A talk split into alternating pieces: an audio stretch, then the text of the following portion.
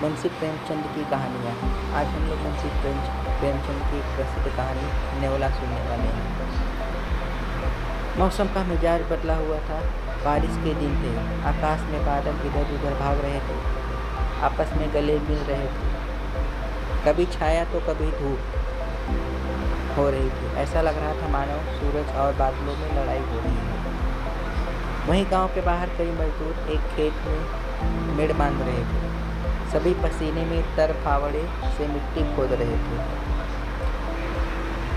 वहाँ मौजूद पानी के कारण मिट्टी में नमी हो गई।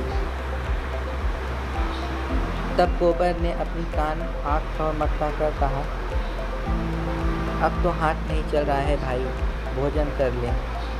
नेऊर ने हंसकर कहा, मैं तुमसे पहले काम पर आया था, पहले यह मेड़ बाँध लो, फिर भोजन करना।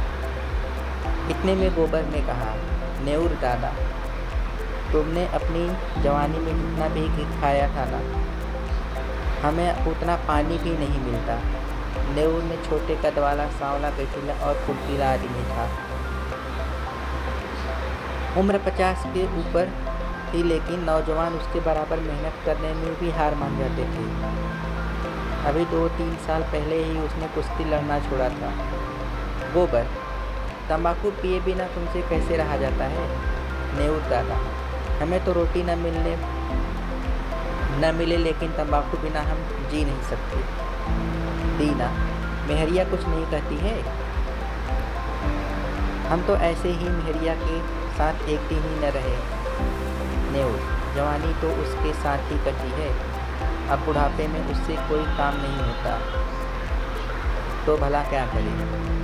गोबर तुमने उसे सिर चढ़ा रखा है, वरना काम क्यों नहीं करेगी? दिन भर मज़े से खाट पर बैठी चीलम पीती रहती है और गाँव भर से लड़ती रहती है।